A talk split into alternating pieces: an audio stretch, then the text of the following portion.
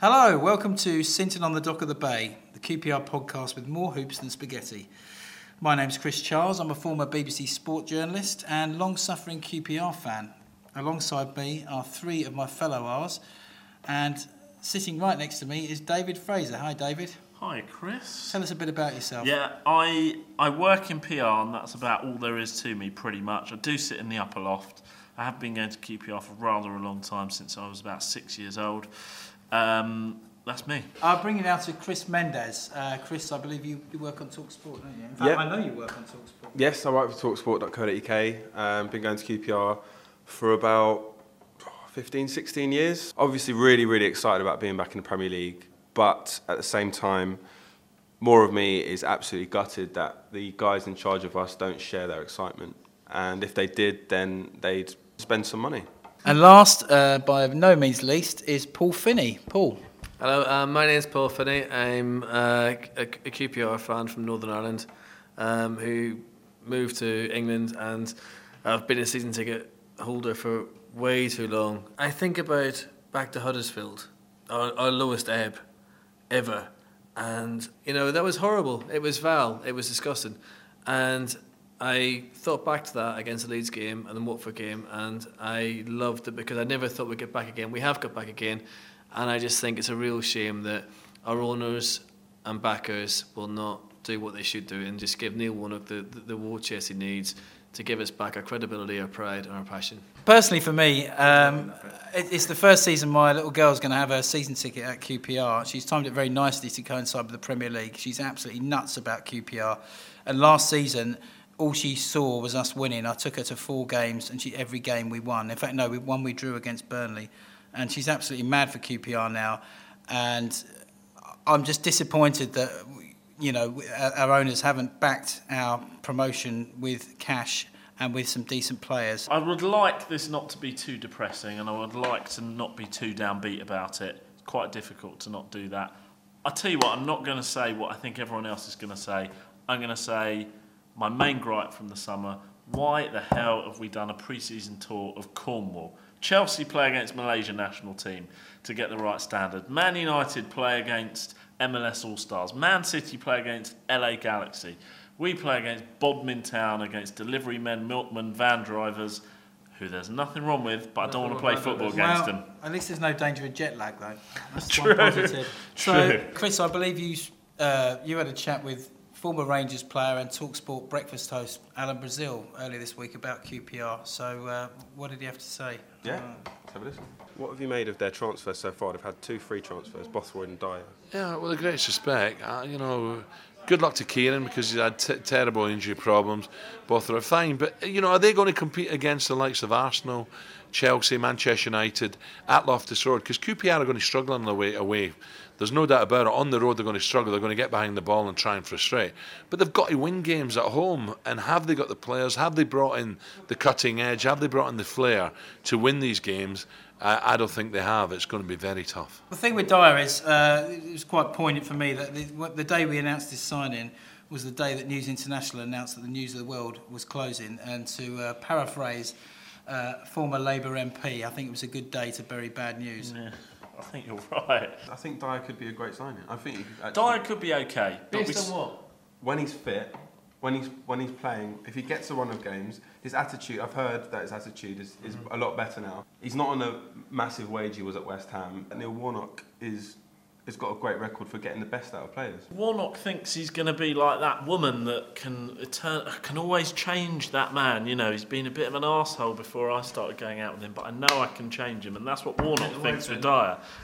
yeah, Warnock thinks I can I can sort Dyer out. I can That's- make sure he has 25 games. I can make sure he contributes. Well, the only woman I associate with Warnock is Mrs. Doubtfire because that's what Ian Holloway uh, said. That's who Ian Holloway said he looked like. But uh, yeah, I take your point. But then again, saying that, if you're going to look at okay, let, let, let, us look at it this way. Warnock's taken us up. We trusted last season. We looked at transfers. We were a bit kind of, oh, I don't know about that, about that. But he was he, he was proven right because he, he brought to the club fullbacks, which we didn't have before. We had a centre half player fullbacks. Clint Hill was one of them who was supposed to be knackered, injury prone. He he played most of the games last season. Exactly. Shaun Derry was someone that everyone thought was a bit kind of. But with the greatest respect to Clint Hill and Bradley Orr and Gorkšs, if they've got He came before- Chicharito bearing down on them, what are they going to do? If anyone's got Wayne Rooney and the like bearing down on them, you, uh, you're not going to stand much of a chance. And let's face it, we're, we, we are QPR. We love our club, but we're not a massive club in terms of, uh, you know, attracting decent players to the club. So Then that goes back to your other option of what does the board do? Do they pack the stadium with fans that can afford to get in there to create an atmosphere that, like, I mean, we're all the well, they man. haven't done that. Older- and they clearly yeah, but the haven't old- sold the- enough Yeah, but the tickets older this match a few years ago, right? Yeah. Who won the game? The 11 players on the pitch or the 11 players plus the fans? yeah, well, that, well, of course, that was. I mean, that was the, you know, arguably. So you knock them out then, and then you say, right, we're going to attack the Premier League. Yeah, League. but yeah, but they weren't there against Oldham. They, they they don't know the history of the club. Some cynics might say they're in it just to make a few bucks. You mentioned Kaspars Gorkšs. What's he going to do when Wayne Rooney's bearing down on him? You remember last season, Black, Blackpool were 2 0 up yeah. again. Two, Blackpool were 2 0 up at home to Man United, but they had someone at centre back that day called Ian Evatt who, who couldn't make the grade for QPR in the Championship. True. But Gas, Kaspars Gork did. I just- Blackpool went down, they did Yeah, go yeah, down. what happened they did go down. That's the I, I- only flaw not without a argument fight. I, I personally think that our our squad now is stronger than Blackpool's last season. You think? Yeah. Yes, think I, agree, but only everyone forgets how Blackpool should never have been in the Premier League. They finished sixth. They finished more than 20 points off Yeah, but third you can't place. say that. But because they went went- into the they last game of the season with a chance of staying up. But I think that's because they were because there was so little pressure on their shoulders because they were all expected to go down with the lowest points ta- ta- total ever. They played with the sort of freedom that anybody else. Yeah. QPR, there is pressure on us to, to, to go to the Premier League and stay there. Alan Brazil, Chris, you obviously. I wouldn't say QPR legend, but he had a few interesting things to say on the state of the club. Uh, QPR, I'd love them to do well, but I really I can't see it. Uh, I'm really frustrated because it was one of my ex-clubs. Uh, Neil Warnock I know very well. I thought he's done a fantastic job bringing them back. But all of a sudden, it's, it's negatives coming out of Loftus Road. Prices have gone up. I accept that because it's the Premiership they're playing in. Bernie and Flavio, for me, I've, I've been trying to almost push Neil Warnock out the door, and I think that's wrong. Uh, Ranieri's been mentioned. Other European coaches have been mentioned. Well, I'm sorry. I think the guys, well done to Bernie, well done to Flavio for taking the club on. But when it comes to big decisions, stick to Formula One. the big thing that frustrates QPR fans is that actually Lakshmi Mittal and his son-in-law Amit Bhat- Bhatia, who who actually have more passion for the club. He's the richest guy in Britain. How many football clubs would tell the third richest man in the world to go away? People might say, well, how much money have the Mittals actually put into the club? Uh, but other people are suggesting that the money that's been put up so far for transfers and the like is actually all down to Ecclestone specifically. I think an interesting thing as well when we got promoted on the pitch at Leeds, Mittal was on the pitch, Bhatia Exactly. was on the pitch. They have that kind of connection with the fans that Briatore and Ecclestone don't have. Well, I mean, look, we're, we're here a few months on after. We're actually recording this the day we've signed a player called da- Danny Gabbidon. We haven't even signed him from a club. He's so talented, he's unattached. Um, he played with West Ham last season. Correct me if I'm wrong, but they got relegated from the Premier League and they decided not to renew his contract. So, this sort of big summer signing that's been unveiled by the club is not exactly ringing my bells and giving me too much confidence They're all for the unattached season. though, to be fair.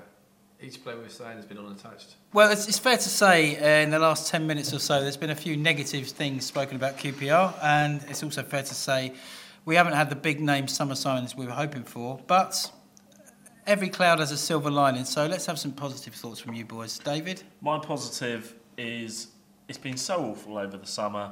We haven't signed enough good players. We're not the only ones that think that. The players think don't know what's going on. Warnock thinks don't know what's going on.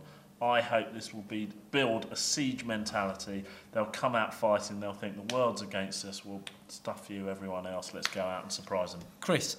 I echo those views, and my prediction for the season is that if Warnock is our manager on the last day of the season, we will still be a Premier League team season after. Mr. Finney? As in the words of John Cleese and Clockwise, it's not the despair that kills you, it's the hope. So that was your positive, was it? Okay, thanks for that.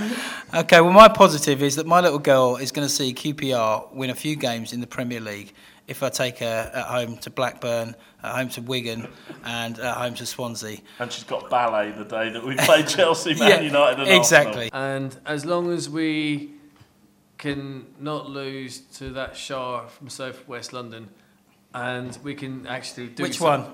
Um, well, Chelsea. Yeah, there only is one. Fulham, I don't. Are, are they even? Who cares about Fulham? But the thing is, as you know, back the manager, back the team, and you know what? If we spent 100 million, we'd probably get relegated. But knowing QPR, being QPR, I think we'll probably just defy the odds and stay up. Right. Thanks very much, guys. Uh, it's been great to talk to you, and we'll speak to you all very soon.